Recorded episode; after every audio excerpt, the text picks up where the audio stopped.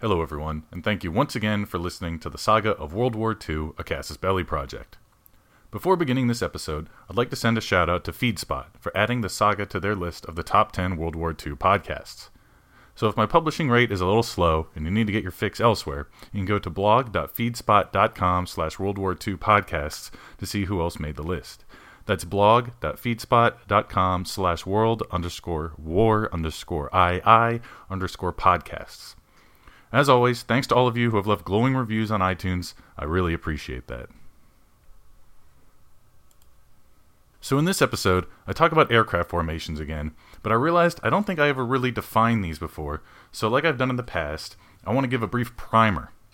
So, the basic unit in combat aviation is the flight, consisting of about five aircraft, depending on the organization, and is led by a lieutenant or captain. Next up is the squadron, which is composed of three to five flights and can be commanded by a lieutenant colonel. Now, here's where it gets a little confusing. In Commonwealth countries, squadrons are organized into wings and then into groups. However, in the US Air Force, squadrons are organized into groups, then into wings. So, to avoid any confusion, anytime I mention these elements, I'll also include the number of aircraft. Anyway, that's enough. Let's begin episode 21 Shangri La. I have been astonished that Japan should in a single day have plunged into war against the United States and the British Empire. What kind of a people do they think we are? Is it possible they do not realize that we shall never cease to persevere against them until they have been taught a lesson which they and the world will never forget?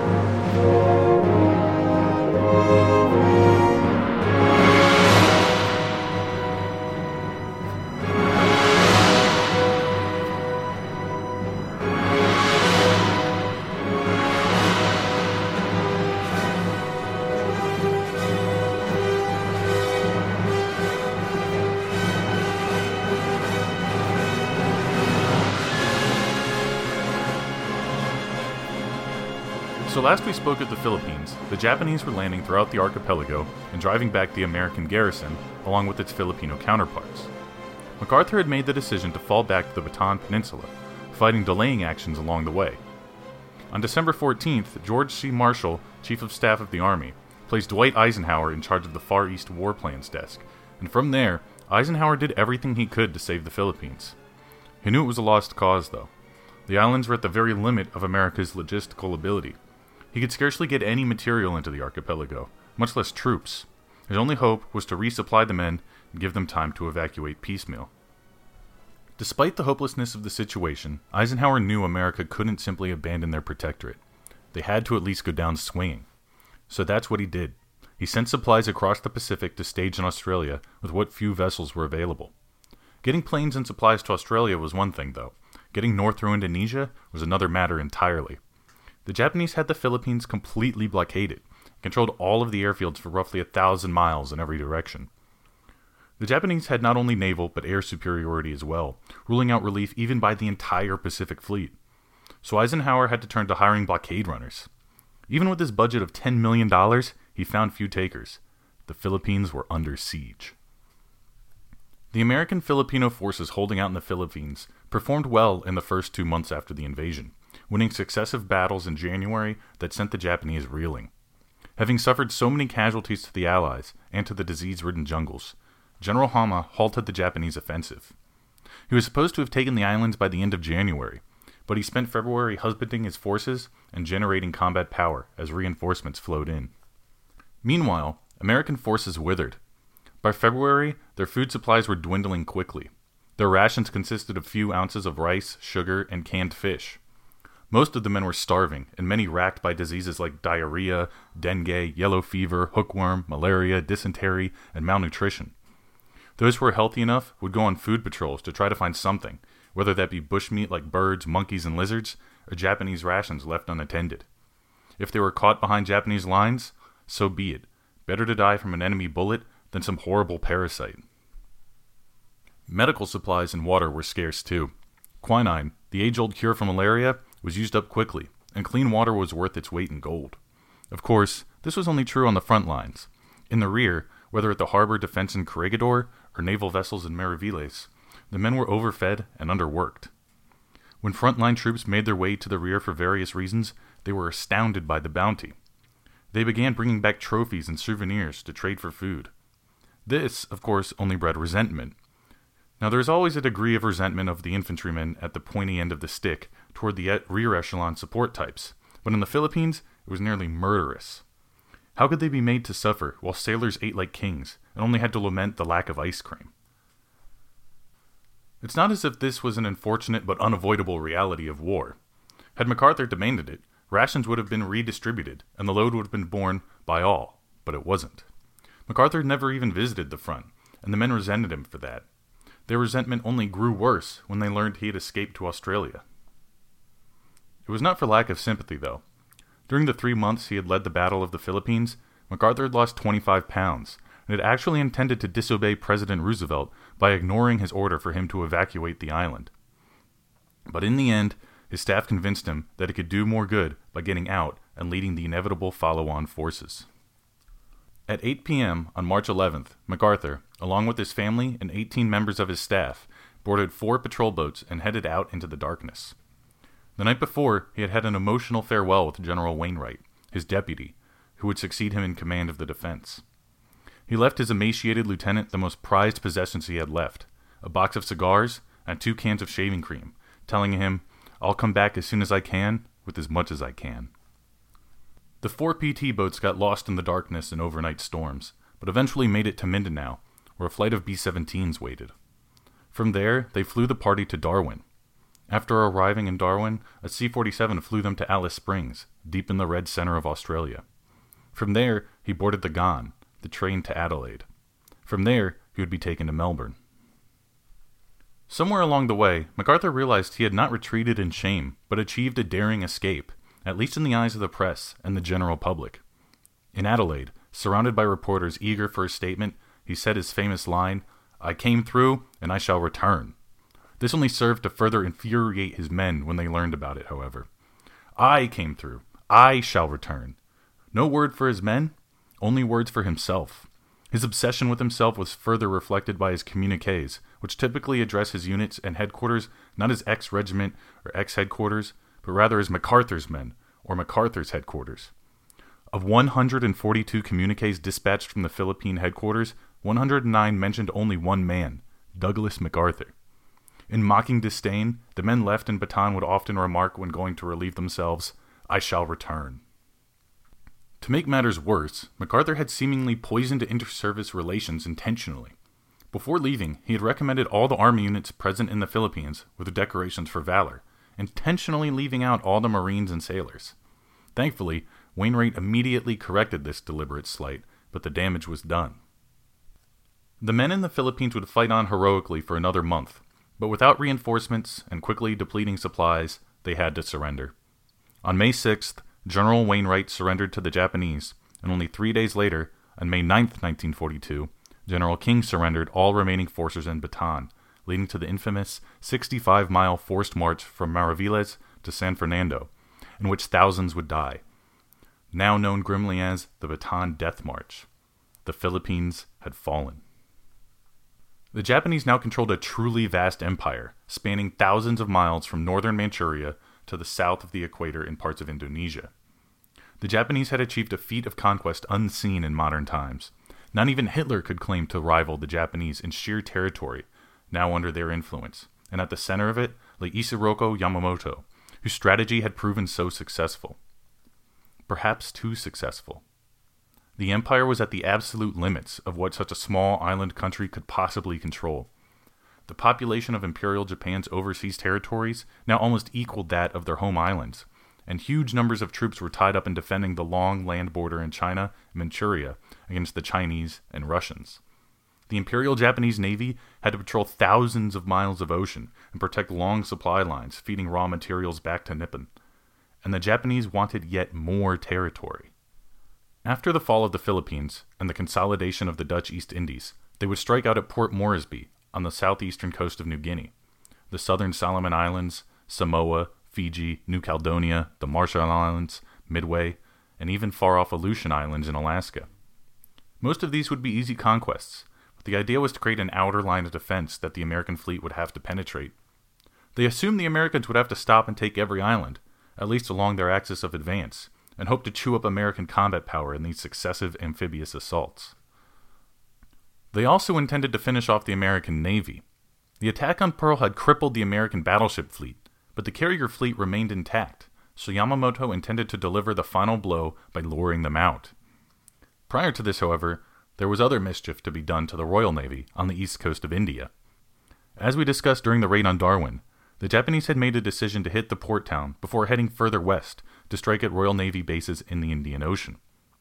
After striking at Darwin, Nagumo's first air fleet raided the small coastal town of Broome in western Australia, then returned to port to rest and refit before striking out against India.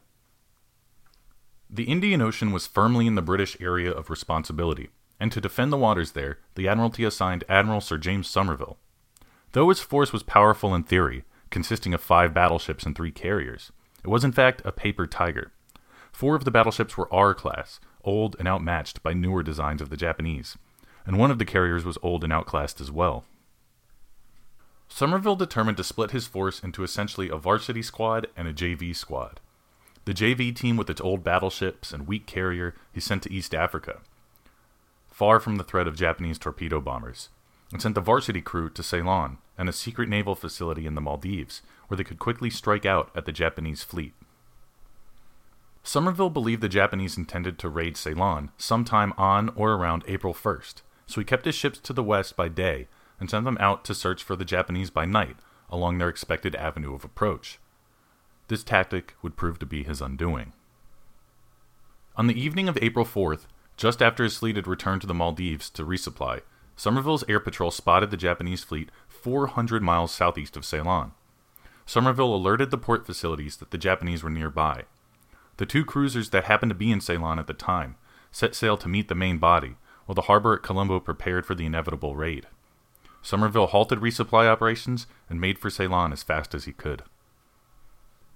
As was now established technique and procedure, the Japanese launched their aircraft early on Sunday morning on April 6th. Unlike Pearl and Darwin, though, Colombo had time to prepare itself. Radar tracked the 126 plane raid as it approached, and the AA gunners prepped their cannons. The island also had a fighter wing sized element of about 40 aircraft to defend it. The defenders rose to intercept the Japanese strike force, but only managed to down seven of the attackers lost 26 of their own fighters in a pitched 30 minute battle. The port came out relatively unscathed, but the destroyer Tenedos was destroyed. The cruiser Dorsetshire and Cornwall, that had fled at the initial warning, were also spotted by a recon aircraft and pursued by 90 Japanese aircraft. Both were sunk en route to the main fleet and sunk with 400 men aboard. Somerville continued to try and intercept the Japanese raiders, but failed. Meanwhile, the carrier Ryujo was conducting parallel raids in the Bay of Bengal and along the Orissa coast of eastern India. This task force broke into three smaller divisions and set about wreaking havoc on Allied shipping. Over the course of several days, starting on April 1st, the Ryujo task force sunk 28 merchant vessels totaling 145,000 tons of material. Along the way, they bombed port facilities to further cripple Allied activity. On April 7th, the Ryujo broke contact and headed back east. That wasn't the end of Nagumo's raiding in the Indian Ocean, though. As soon as the Ryujo disappeared into the vastness of the sea, Nagumo re-emerged. Again, Somerville was caught in the worst possible configuration, with his fleet resupplying in the Maldives and the older vessels heading for East Africa. On April 8th, Nagumo had been spotted 450 miles east of Ceylon, and the next day he struck at the port of Trincomalee, on the northeast coast of the island opposite Colombo. Thanks to the early warning, the port was able to prepare, and a flight of British bombers was even able to launch a counterattack against the Japanese carriers, but it did little good. The bombers did little damage and had no effect on Japanese aerial operations, which managed to sink the HMS Hermes along with a destroyer and two tankers attempting to flee with her. When the carrier was spotted leaving port trying to escape, 85 dive bombers swarmed her and absolutely riddled her with 500 pound bombs. The only silver lining was that the carrier had left all of its aircraft at land based airfields, preventing even greater loss of life and material. Just as quickly as he had appeared in the Indian Ocean, Nagumo was gone again. After the raid on April 9th, he sailed east to prepare for Japanese operations in the Solomon Islands and the Coral Sea. He had dealt a devastating blow to Commonwealth forces in the Far East. Though the Japanese Navy would not return to the Indian Ocean for the duration of the war, there was hardly any reason for them to. The Royal Navy had received a bloody nose and would not soon recover with so many port facilities damaged. It would be a long time before Commonwealth forces could even consider a counterattack or penetrating the Japanese perimeter from the west. A counterattack would be coming, though, and in a form the Japanese scarcely imagined possible. Though the Japanese government had instituted regular air raid drills, the Japanese population quickly became inured to them. They were high on victory fever and knew the extent of their empire. There was nowhere remotely close to the home islands that the Allies could strike from, so why did they need to concern themselves with air raid sirens? The Japanese government had actually begun putting some investment into their civil air defense. Civilian populations were formed into fire brigades and used to create sandbag embankments outside the exteriors of mostly wooden buildings. Women especially were employed in air raid defenses, despite Japanese cultural norms which typically kept women at home. They were given instruction on how to best defeat structural fires and made to run uphill with pails of water to learn how to shuttle them without spilling. Beginning in January 1942, the entire population was encouraged to wear the national uniform of khakis with beige puttees and army cap on the 8th of every month. By April 1942, many people had grown tired of these drills and preparations, so that when the people of Tokyo heard sirens on April 18th, most of them hardly noticed. Back in Washington, President Roosevelt was clamoring for a way to strike back at the Japanese and wanted an air raid on Tokyo. Lucky for the president, the Navy had already begun envisioning just this sort of operation. Though there wasn't a suitable airfield within range of land based bombers to reach Japan, aircraft carriers could get a land based bomber within range to have a one way shot at the raid, with some modifications, of course. So Admiral Nimitz and General King sought a man for the job, and they decided on Lieutenant Colonel James Doolittle. The mission was straightforward enough. As many bombers as possible would be packed onto the deck of a carrier and launched toward Japan. To keep the precious carriers as far as possible from the mainland and decrease the possibility of detection, the bombers were not expected to return. Instead, they would fly over Tokyo, drop their payload, and continue on to China. Though the small numbers of bombers that would be involved would not cause any great material harm to Japan, the psychological effects would be tremendous. The Japanese would be demoralized after a strike at the heart of the invincible Nippon, and American spirits would be raised by finally getting a little revenge. The requirements for the aircraft to achieve such a feat were that it would have to be able to take off and land from a carrier, have a range of 2,400 nautical miles, and have a bomb load of 2,000 pounds. Though no aircraft truly met the planner's requirements, the B 25 Mitchell bomber would suffice. Its unmodified flight range was only 1,300 miles, so the aircraft taking part in the mission would have to be modified to increase their fuel capacity and decrease weight. This meant shedding armor, equipment, and weapons. In January, pilots began practicing short takeoffs and landings at Norfolk Naval Base in Virginia, and by early February, they were practicing actual carrier operations. Once the concept was proven, the 17th Bomb Group was chosen to conduct the mission. The aircraft were taken in for modification, then transferred to Eglin Airfield in Florida to begin a three week crash course in carrier operations. During training, three aircraft were damaged, unable to continue. After the train up, the group was transferred to California and loaded onto the USS Hornet. On April 2nd, with 16 bombers aboard, the Hornet left San Francisco Bay. A few days later, the Hornet linked up with Task Force 16, consisting of the USS Enterprise, as well as several cruisers, destroyers, and fuelers, commanded by Admiral Bull Halsey. After the link up, the task force continued northwest into the Pacific under radio silence to conceal their movements. On April 17th, the fuelers topped off the carriers and cruisers, then withdrew with the destroyers. The remaining vessels then steamed ahead at 20 knots toward Japan to cover the distance to the launch point as quickly as possible. The Japanese were not resting on their laurels by any means. Yes, they were filled with victory fever, and hubris had certainly begun to creep into the minds of its leadership, but they weren't stupid and had established pickets reaching out hundreds of miles into the Pacific. The task force was first sighted at 7:30 in the morning on April 18th by a picket ship while still 650 miles from Japan, 200 miles short of the launch point. Though the task force managed to sink the picket, it was too late. the skipper had already reported the sighting. The Japanese took note and diverted Nagumo's fleet returning from the Indian Ocean, but they were thousands of miles away. No matter, the Japanese thought, the carriers are still well out of range. This was the third picket ship the task force had sighted, but the first to have definitively sighted them, so Halsey and Doolittle decided they had to pull the trigger. In the heavy seas that are endemic in winter of the North Pacific, Doolittle and his men climbed aboard their aircraft. The B 25s were loaded down with fuel and bombs, but with a strong headwind and the Hornet steaming into it at full speed, no one was worried about getting the bombers aloft.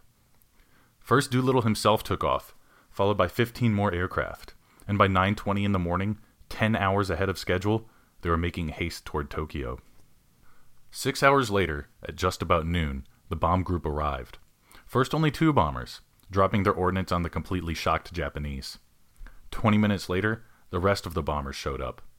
Due to the long journey and difficulty navigating, most of the bombers didn't arrive in unison, but actually rather piecemeal, which may have saved them.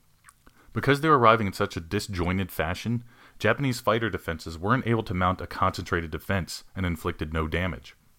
Even the defending anti air batteries were useless, causing only superficial damage to one aircraft. American gunners claimed to have downed three Zeros. Despite having loosed their bombs and accomplished their goal of scaring the Japanese, the mission wasn't over. The air crew still had a thousand miles and seven hours of flying to go before reaching the Chinese coast, and not all of them would make it. One aircraft, led by Captain Edward York, was so low on fuel that its commander decided they couldn't even make it to China, and that instead they would make their way for the Soviet Union. Though they made it to Russia, it would be over a year before they made it out. The Soviet Union had deliberately not given the Americans permission to land because they feared it would violate their neutrality with the Japanese. So the crew was interred indefinitely. Though treated reasonably well, they obviously wanted to escape from Russia and return to the United States, so they managed to smuggle themselves into jointly occupied Iran, where they made it to the British consulate in May 1943, well over a year after landing near Vladivostok.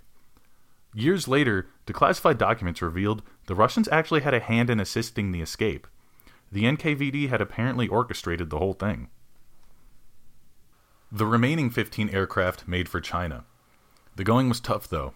As night fell, the weather turned for the worst, and the exhausted crews had trouble navigating. The all would successfully cross the East China Sea. After flying for 13 hours, all of the crews had rough landings, either crashing in fields, ditching in the ocean, or abandoning the aircraft in flight. Of the 80 men who participated in the raid, 71 survived, and 69 even managed to escape capture. The crew of two planes were captured in Japanese occupied China and imprisoned. From those two aircraft, eight men were captured. All were sentenced to death, but five had their sentences commuted, the other three decapitated. Of those remaining four, Three would survive to the end of the war, and the other died in captivity. Though Doolittle was extremely disappointed with the raid, all 16 aircraft were lost, and hardly any damage had been done, he was surprised to learn upon returning home that he was a hero. The president awarded him the Medal of Honor, and he was promoted two grades, from lieutenant colonel to brigadier general. Every man that participated in the mission was awarded the Distinguished Flying Cross for their part, and Chiang Kai shek awarded them all China's highest honor possible all of them would return to service flying in the China India Burma theater, and later in the North African and European theaters. Of them, 12 would die during the war, and two would be medically discharged after receiving severe injuries. The raid dealt a huge psychological blow to the Japanese. The Navy was deeply embarrassed for having allowed an American carrier borne attack to be carried out on the sacred homeland. Yamamoto himself presented himself before the Emperor in his dress whites to apologize personally for the grave sin of allowing enemy bombs to come so close to His Imperial Highness. So the raid was not quite as much of a failure as Doolittle had feared. Roosevelt was certainly impressed. In a press conference, when he was asked about the attack, the president made a peculiar reference to James Hilton's novel Lost Horizon. A reporter asked him where the planes had launched from. The president replied cryptically, Shangri La.